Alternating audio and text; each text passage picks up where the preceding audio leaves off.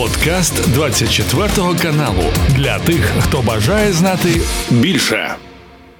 Ну що ж, 38 безпілотників каже Міноборони Російської Федерації летіли в напрямку тимчасово окупованого Криму. Як завжди, Міноборони Росії каже, що нічого не долетіло, все було збито, все було ліквідовано. Але кадри, які ми маємо, пане Романе, свідчать про наступне: що в Феодосії були вибухи, і давайте ми подивимося, як це виглядало.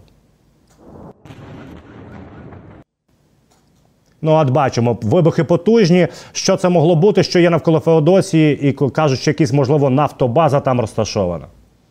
Ну, Феодосия нефтебаза, это понятно, и не одна. А там э, на высоте стоит зенитно-ракетный комплекс, ЗРК. Несколько раз уже мы по нему попадали. Э, они опять его разворачивают, в основном-то стоит С-300. И вот э, этот С-300 прикрывает направление с запада, прикрывает выход на Керченский мост. Потому а как только будет стоять задача, допустим, если ракеты будут на Керченский мост заходить э, с запада, то как раз вот э, феодосийская зенитная ракета, ну там целая площадка э, как, как раз под ЗРК, и да, вот это ж недалеко. И там наши уже, я же несколько раз уже ее выносили, и, скорее всего, туда же шла сейчас Э, волна беспилотников. То, что эта волна, наконец-то вот э, уже, скорее всего, получили достаточное количество беспилотников, потому что надо волнами, волнами где-то по, э, до полусотни беспилотников должно идти. Если россияне говорят 38 сбили, ну это, ну пусть 40 беспилотников шло, 20 беспилотника не доходит, может быть, если верить это россиянам. А есть еще дружественный огонь, наши также сбивают наши же наши беспилотники, э, система управления э, э, до сих пор не настроена, это и летчики погибают, и самолеты теряем, то есть за два года довольно-таки много потеряли как раз из-за того, что система управления, она немножко не полетному построена, то есть не авиация руководит, не, не летчики руководят воздушными силами, потому есть проблемы и по дружественному огню. А вот то, что вот пошло, ну, как минимум пусть будет 4 десятка беспилотников э, на Крым, даже если россияне избили, допустим, даже половину, иногда, когда вот для чего надо, допустим, отправлять э, до полусотни беспилотников э, сразу, э, потому что половину, ну, пусть даже боль, больше половины собьют, вопросов нет. Пусть из э, там 50, даже 40 собьют, но 10 беспилотников, если пройдет и нанесет удар, э, первые 40 погибают как раз для того, чтобы прошли основная ударная группа. Есть определенные коэффициенты при расчете выполнения боевых задач, и это, в принципе, идет э, как раз под поражение э, ЗРК противника. Но выполняется задача однозначно, и вот э, по Феодосии положительные моменты точно есть, но общее направление на Керченский мост, это уже понятно, то есть мы туда подбираемся, и вот уже даже беспилотники дошли до Феодосии, то есть там, в принципе, осталось уже не, недолго. Ну, власне, про безпілотники говоримо про збір для 79-ї окремої десантно-штурмової бригади. Підрозділ Перун е, це е, аби мати БПЛА, аби нищити ворога і бити по ньому. А також збираємо на для 125-ки ТРО на е, прилеті нічного бачення, аби бачити цих окупантів і аби наші герої могли їх ліквідовувати десятками і тисячами, як вони роблять це кожного дня. От маємо QR-код, будь ласка, ви знаєте прекрасно, що там кава одна вам погода не зробить, а це допоможе нашим героям тримати оборону, наступати, вибивати ворога з нашої землі. Рухаємось далі, пане Романе. В Єкатеринбурзі також пролунав вибух потужний. Е, що відомо, е, ну каже Російська Федерація, представники їхньої влади, що там е, якесь коротке замикання. Насправді це був якийсь вибуховий пристрій, який зсередини було занесено.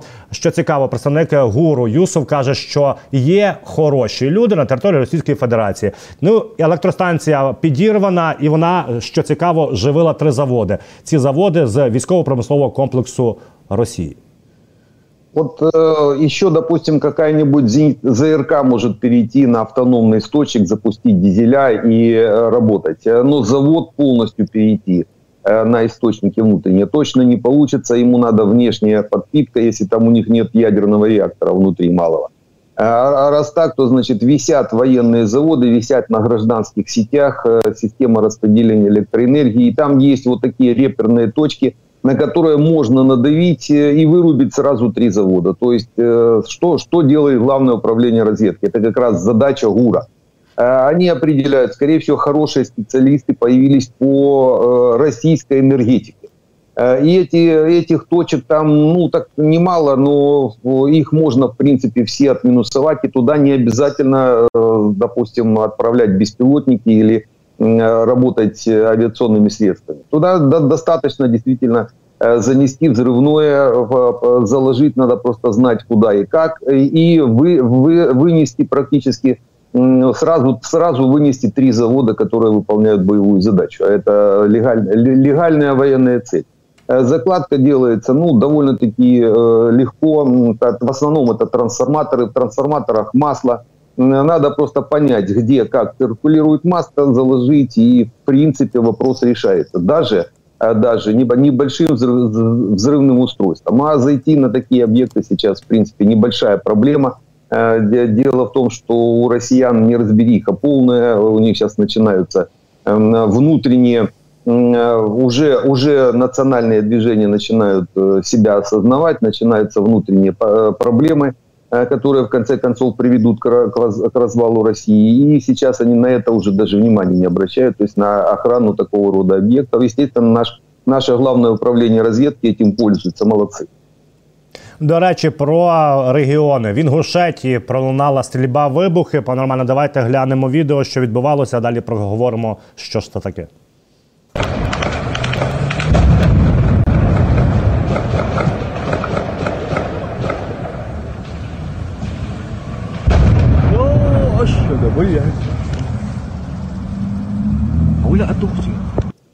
Місто Карабулак, це Інгушетія. Е, в цілу ніч лунали стріль, стрільба. Російська Федерація, представники цієї цього формування кажуть, що, начебто, від 6 до 8 людей, нібито і діл відстрілювалися. Була об'явлена контртерористична операція. Ну, типу, все як е, любить Росія перед виборами. Никакой это не ИДИЛ, это бойцы ингусского сопротивления. Это как раз те армии, как-то мы с вами неоднократно за них говорили. Это э, бойцы армии э, национального сопротивления. Э, ребята приняли последний бой, отстреливались. Ну, россиян было довольно-таки, ну, намного больше, ФСБшники в основном. А потому э, ушли хлопцы э, шахидами. Шахидами и Царство им небесное. Ну, выполнили задачу ту, которую, по крайней мере, сами себе нарисовали. Пане Романе, якщо говорити по далі по лінії бойового зіткнення в Україні, е, знову ж таки була збита сушка су 34 черговий, і е, власне це вже друга за вчорашній день. І загалом, як демонструють східний напрямок, що таки побоюються росіяни використовувати авіацію, і радар демонструють наступне верніше мапа, що жодної авіації наразі Росія не використовує. Чи це пов'язано також із ліквідацією А 50 про який ми з вами говорили? Ну, однозначно это напрямую связано. Дело в том, что А-50 контролировал, помимо того, что маршруты ракет своих российских и э, корректировал и э, полет, и э, маршруты, и цели и так далее и тому подобное. Естественно, А-50 еще и одна из функций – это отслеживание работы наших радиолокационных комплексов, принятие решений по рубежам перехвата, и там целый процесс управления воздушным движением в том числе. Естественно, если они потеряли глаза, новые э, поднимать боятся.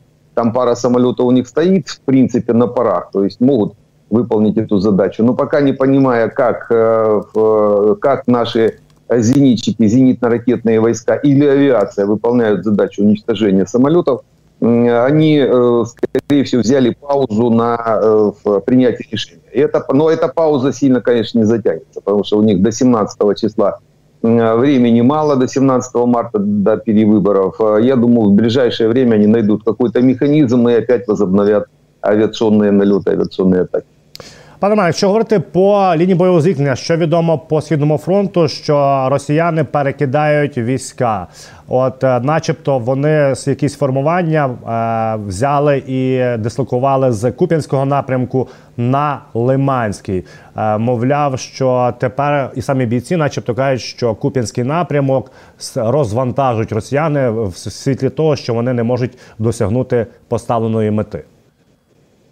Это, скорее всего, идет так называемое выдавливание. Дело в том, что ничего там э, не уменьшается на самом Купенске. Переброска идет из-под Купенска уже обстрелянных войск российских, которые проводили э, военные операции.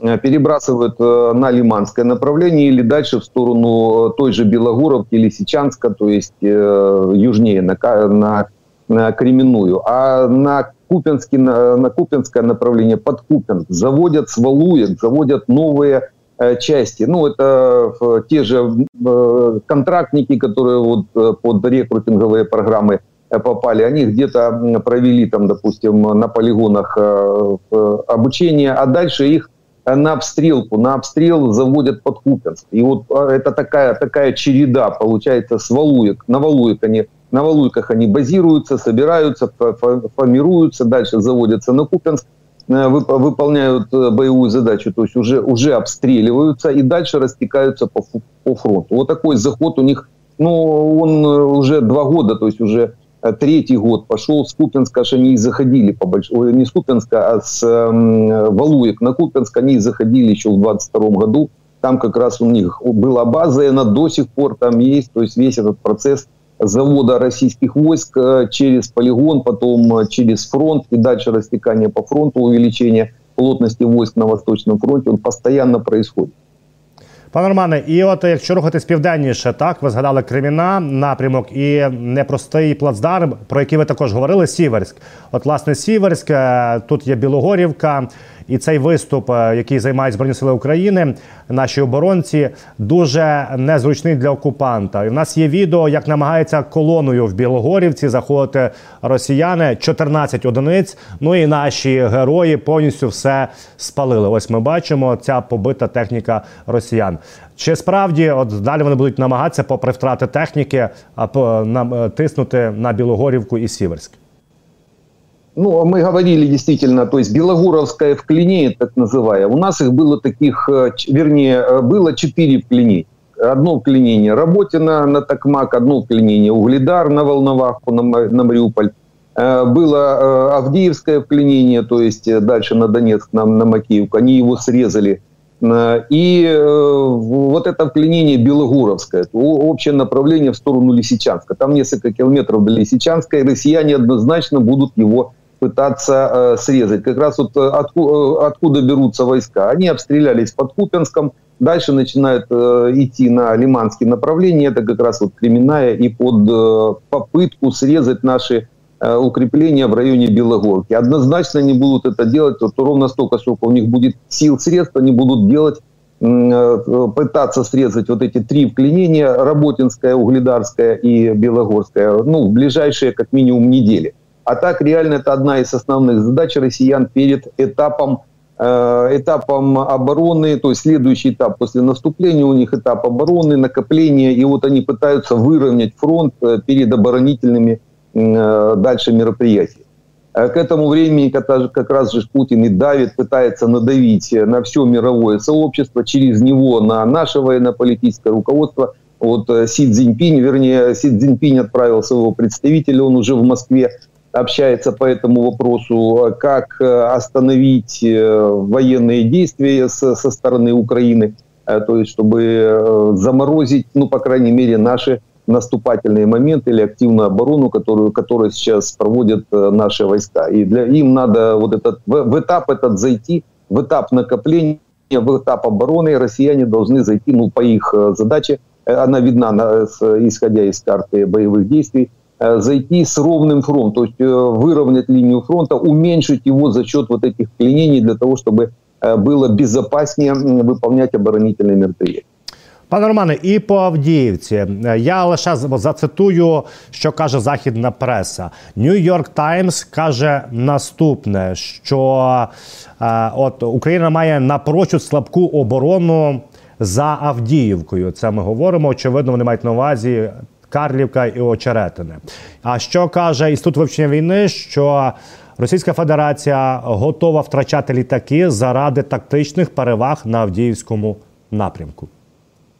Нет, как раз вот эта оборона у нас сильная, скорее всего, имеется в виду э, сразу за западнее Авдеевки, э, там, где мы сейчас их перехватываем, на тех участках, э, где перехватываем, да, вот эта оборона с точки зрения фортификационных сооружений, она, конечно, не такая, как на Карловском и очереденно Карловском, Кураховском направлении. Там все-таки за, за счет перепада высот, за счет рек, озер, вернее, зеркала, водохранилищ, сети целые, там она довольно-таки серьезная. Но вряд ли они туда дойдут. То есть уже видно, у россиян сил, средств не хватает Э, даже э, более-менее выровнять фронт в районе той же западнее, той же Авдеевки. Да, давят однозначно, но э, видно, что недостаток войск уже есть и боеприпасов в том числе. А вот как раз боевое давление они создавали за счет авиационной компоненты. После того, как наши зенитчики, зенитчики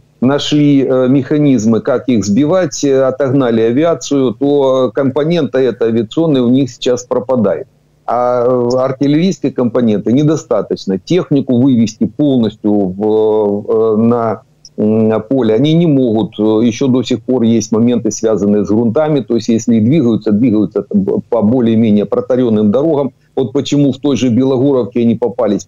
Потому что шла колонна, не, они боятся уйти в поле, завязнут сразу. То есть, идут э, по дорогам, а те дороги пристрелены. Здесь в этом смысле э, Донецкий чернозем до сих пор помогает, хотя уже стоит теплая погода, если, э, в принципе, должно и подсохнуть, но тем не, но тем не менее.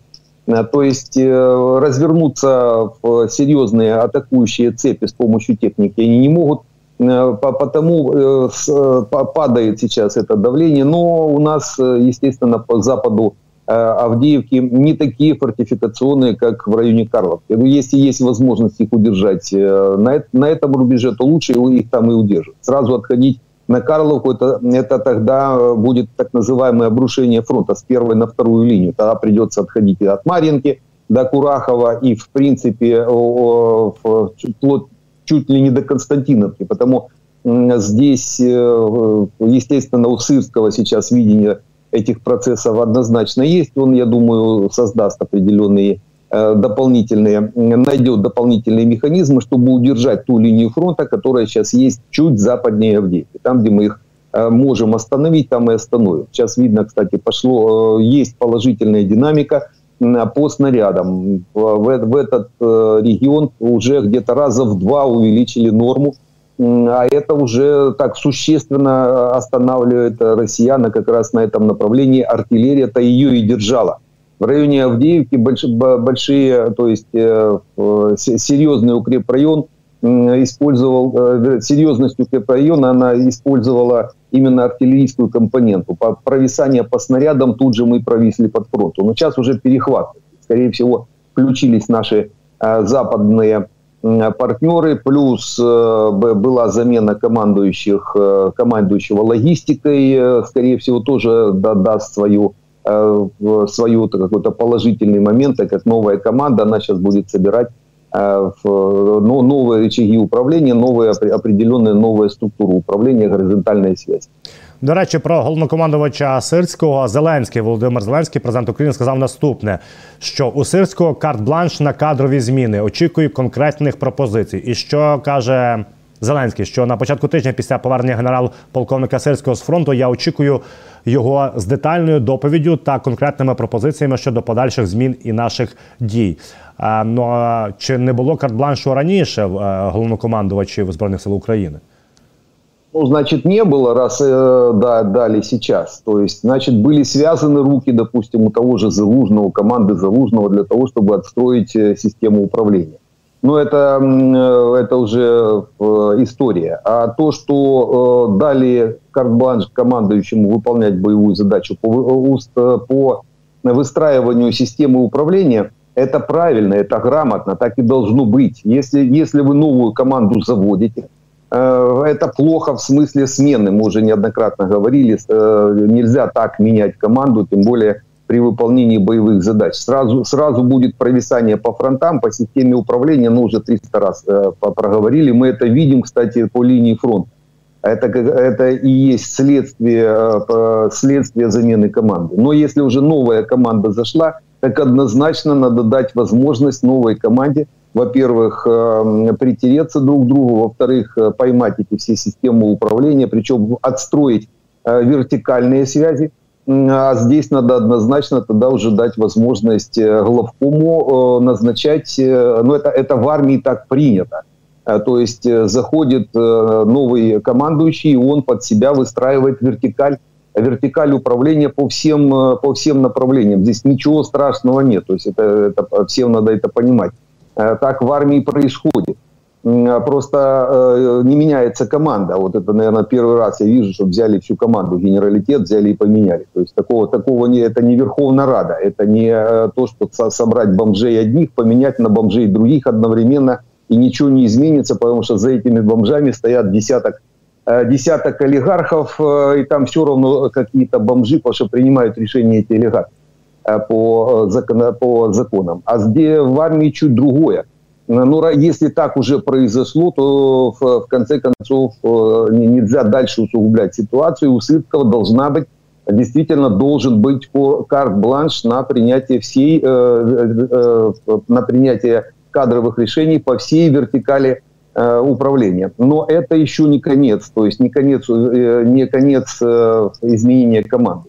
Должны еще нарасти горизонтальные связи, это очень важно. То есть вновь назначенные, допустим, Э, командиры по вертикали управления между собой должны законтачить. Это тоже еще время. Почему я всегда говорю, что вот эта смена команды, а, она э, полностью управление войсками поймает, ну, не, не, точно не через неделю, а где-то через месяцы. Э, я думаю, где-то, может быть, ближе к лету только наладятся эти горизонтальные связи, которые дадут возможность уже полноценно выполнять боевые задачи. А Сырский однозначно вертикаль управления должен подстроить под себя, и еще, наверное, не закончено э, и принятие решения по э, верхушке управления. Думаю, он также под себя э, будет, то есть под себя будет строить и управление в Генштабе, ну, естественно, управление войсками. Совет один, поставьте на воздушные силы летчика – чтобы управлял э, э, воздушными силами, а лучше военно-воздушными силами, э, летчик с боевым, с боевым опытом как минимум от комбрига и выше. От командира бригады и выше, и тогда не будет у нас, тогда не будет у нас дружественного огня, тогда не будет у нас использования авиации не по назначению, тогда авиация будет выполнять боевые задачи и участвовать в стратегическом планировании. Э, и тогда увидим эффект, особенно от захода F-16 и других э, систем авиационного поражения. У нас сейчас очень много этих систем уже появляется, очень хорошо себя показывают. Э, серьезные разработки и беспилотников, и авиационных средств поражения. То есть идет такой рост модификаций вооружений. И даже поднимаем старые, старые тоже поднимаются старые ракеты, собираются, скорее всего, со всего мира, и те, которые мы можем, и ракеты, и авиабомбы, то есть средства поражения, и те, которые можем применять, естественно, применяем. Главное, чтобы э, Сырскому сейчас не стали сбрасывать парашютистов. Вот это очень важно, чтобы он тогда, раз он сейчас главком, значит, чтобы он конкретно э, назначал людей, тех, которые ему э, в, в, нужны в системе управления, а не те, которые будут со стороны назначаться под типа под его видом, что это он, а он типа своих ставит. Вот это сейчас самое страшное. Сейчас может быть как раз вот такое э, влияние со стороны. На, навяжут цирскому э, командирам на вертикаль и получим еще хуже еще хуже, чем э, вот на данный момент э, есть э, после полностью снесенной верхушки управления. Но здесь это Сырский, конечно, это все, все сейчас сложится на плечи главнокомандуючого, на генерала Сырского. Пане Романе, до речі, ви говорите, піднімають різного роду, шукають і снаряди. От нам попали кадри в руки, як су 24 м використовує ракету Х-25. Ну, якщо чесно, я ніколи не чув про таку ракету.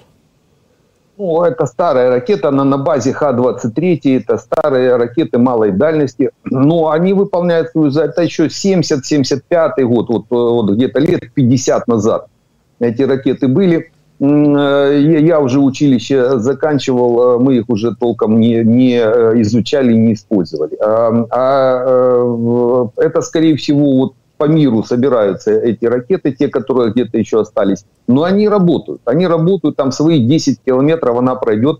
Вот мы сейчас видели, да, действительно хорошие кадры. Это с предельно малых высот э, сбрасывает ракета, самолета не видит. Э, вот это да, это предельно малая высота. Э, самолет э, поднимает нос на кабрировании, пошли ракеты, и он уходит сразу. Э, он не попадает в лучи локаторов российских. И эта ракета еще километров 10 уж точно пройдет и выполнит боевую задачу. Там разные головки самонаведения есть, начиная от лазерной, заканчивая тепловой самонаводящейся. Я думаю, разбираются наши как раз авиационные специалисты с этими вопросами. В принципе, мы можем сейчас использовать все советское вооружение, которое вообще есть в мире. Причем оно дешевое, его просто надо найти, купить и привезти, но надо в нем разбираться. Надо разбираться во всем вооружении, надо быть профильным министром обороны, военным. Это я уже в сторону этого э, Леши Умерова говорю. То есть э, надо быть про профильным э, министром. Э, и тут так, также вопрос. Если сменили целую команду, ушло больше десятка генералов. Э, что нельзя поставить министром обороны любого из этих генералов. Э, Залужный, Наев, Шаптала и так далее, там больше десятка. Э, не позорьтесь, поставьте министром обороны человека с профильным военным образованием. Он, он тогда будет понимать, что ему искать, что покупать и как быстро отлаживать связь. То есть э, есть моменты, связанные у нас, они остались, они никуда не делись, моменты, связанные с определенными системными ошибками э, в управлении государством, ну, естественно, в вооруженных силах, так это точно. Пане Романе, і зараз тут є скандал в Німеччині, тому що в мережу попали плівки. ФСБ кажуть, їх викинула розмова між генералітетом німецьким. Вони обговорювали наступне: що Україні, якщо перед будуть передавати ракети Таурус, то їх потрібно як мінімум е, в першої партії 50 одиниць, і те вони нічого не зроблять з Керченським мостом. Треба ще і ще. Е, передавати такі партії Шольц зараз сказав, що це велика проблема, що ці розмови потрапили в мережу. А вже відповідно офіційні військові чини в Німеччині підтвердили автентичність цих розмов. Мене більше цікавить, чи справді 50 ракет Таурус нічого не можуть зробити з Керченським мостом. Ну, дело в том, что надо понимать, что имеется в виду сделать с Керченским мостом. Если уничтожить Керченский мост, поверьте, тысяча ракет Таурусов этого не сделать. А почему? Потому что несколько километров железобетонных сооружений, как вы его там ракетами уничтожите. Ракетами его вообще в этом смысле уничтожить нельзя. А весь, если, если иметь в виду полностью его положить э, на дно э, Керченского, э, Керченской протоки. Ну, то есть это нереально. А вот вывести из строя, вот это, вот это лучше, это э, словосочетание использовать. Вывести из строя, как он был выведен в службу безопасности Малюка уже два раза.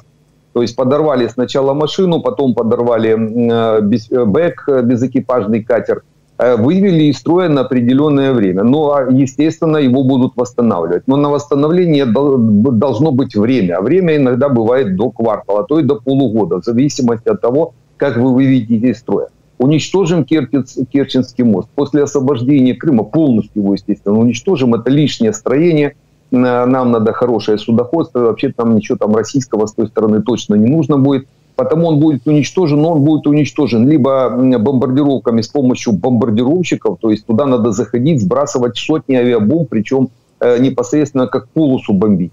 Э, либо, если уже будет такая возможность, то подрывами э, основ моста, то есть это целый процесс – и это надо много времени, много взрывчатки. А вот вывести из строя, как это было уже выведено, достаточно 10 ракет.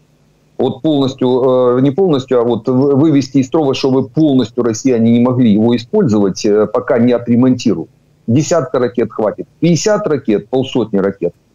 Полсотни ракет, ну это на пять раз называется. А, а, положили одну секцию, пока не ремонтируют, готовимся ко второму Э, запуску. Следующие 10 ракет опять положили. А когда ремонтируют, еще раз зашли э, ракеты, потому что ремонтные средства, легальная военная цель, это военные объекты. И как раз э, лучше отминусовывать эти ремонтные краны, это же тоже такие плавучие краны, на которые выполняют задачи. По ним намного проще попасть, чем по самому мосту, и тогда сгорит еще больше. То есть это целый процесс, и я же говорю, 10 ракет хватило бы.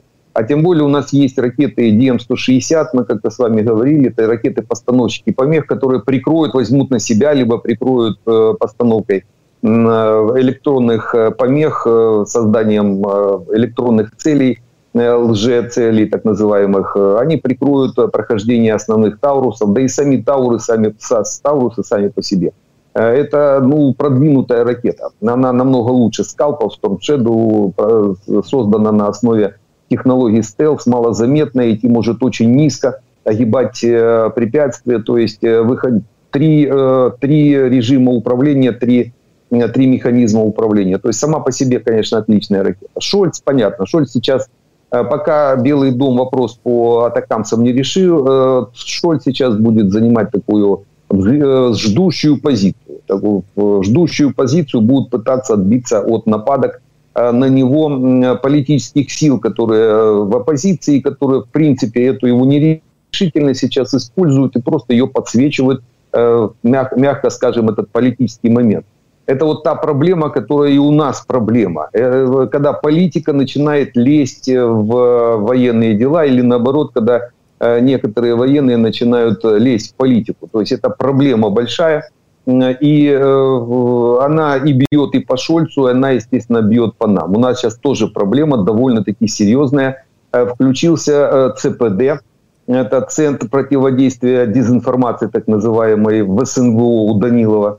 Включился на давление в обществе и на давление на, на инакомыслие, так называемое, еще и с помощью, с помощью так называемого страткома. Это управления стратегических коммуникаций э, в, в армии. И вот они сейчас начинают э, искать причины какие-то, начинают, за, запустили серьезную волну по подавлению инакомыслия в Украине. То есть создается, продолжает создаваться концлагерь. И этот концлагерь э, может плохо закончиться, потому что украинцы никогда в концлагере не жили. Земля и воля – это два основных э, посыла для украинцев. Это такая матрица, психоматрица украинца. Э, земля и воля. Землю продали, волю хотят забрать. Плохо закончится, если дальше будут продолжаться такие вещи. Это такой большой, большой привет Страткому и э, ЦПД, Центру противодействия дезинформации. Боретесь не с дезинформацией, а боретесь с инакомыслием. Это, это тут же будет замечено нашей нашими э, партнерами. Э, они этого не любят. Э, Повір, повірте, мало не покажеться. Пане Романе, і на завершення, от кажуть наші бійці, що зараз активно росіяни почали на фронті використовувати авіабомбу РБК 500. Начебто це авіабомба касетна. Раніше вони її використовували, а зараз активніше. Наскільки це серйозна і потужна зброя? Эм, ну, это кассетный боеприпас. Э, кассетный боеприпас, они его использовали действительно, и они использовали его э, ну, буквально чуть ли не с э, начала войны сразу. Он просто не везде эффективен. Ну, вот по укреплениям в укрепрайонах, укрепрайонах он точно не эффективен. По той же Авдеевке не было смысла его сбрасывать, потому что наши войска были в бетоне. А вот сейчас э, в поле, в поле закапывать, вот здесь проблема. Может быть, но небольшая, опять же. То есть, если, э, если, хорошие, э, если хорошо закопались, более-менее толковые укрепления приведены и от, защитой от осколков, потому что это все-таки разбрасываются такие маленькие боеприпасы, конце концов, то проблем не будет. Э, это проблема для любой наступающей э, армии. То есть, э, когда поднимается армия в наступление или, допустим, в режиме активной обороны идет какие-то наступательные операции. Это, да, действительно большая проблема. Мы использовали кассетные боеприпасы по наступающим врагам очень хорошо, очень большой КПД. Только почему-то американцы перестали нам их давать. Их около 5 миллионов снарядов 155-х сейчас есть. Э, в Европе даже есть на американских базах, э, но мы их не получаем. И есть ракета М-26, это та ракета э, для Хаймерсов, их тоже ну, тысячи ракет произведено, очень много, они сейчас пойдут на утилизацию, это ракеты с кассетной боеголовкой. И вот э, самое интересное, ракету разбирают сейчас, она идет под разборку, под, под утилизацию – Э, боевая часть снимают, остаются э, маршевые ускорители М-26. и на них насаживается раке... планирующая авиабомба GBU-39. И получается хорошая такая, в принципе, уже ракета для Хаймерсов GLSDB. Помните, мы с вами говорили, с дальностью где-то до, 100, до 150 километров. Но ракета М-26 ее уже, э, ее много, их э, тысячи штук этих ракет. Мы несколько раз об этом уже говорили, запрашивали, скорее всего, но так и не получили разрешения. Для Хаймерсов сейчас бы было очень а, такое серьезное подспорье. У нее дальность где-то ну, от 30 до 45 километров. По большому счету можно было бы прикрыть э, наши войска по направлению, по направлению там, где россияне пытаются наступать. От Купенска до Угледара уж точно. Э, потому надо, опять же, нашему Министерству обороны, нашим дипломатам еще раз попытаться качнуть эту тему, передать ракету М-26. Правда, надо будет добавить еще несколько десятков хаймерсов. Это получается в режимі РСЗО использовать. Це був подкаст для тих, хто бажає знати більше. Підписуйся на 24 канал у Spotify, Apple Podcast і Google Podcast.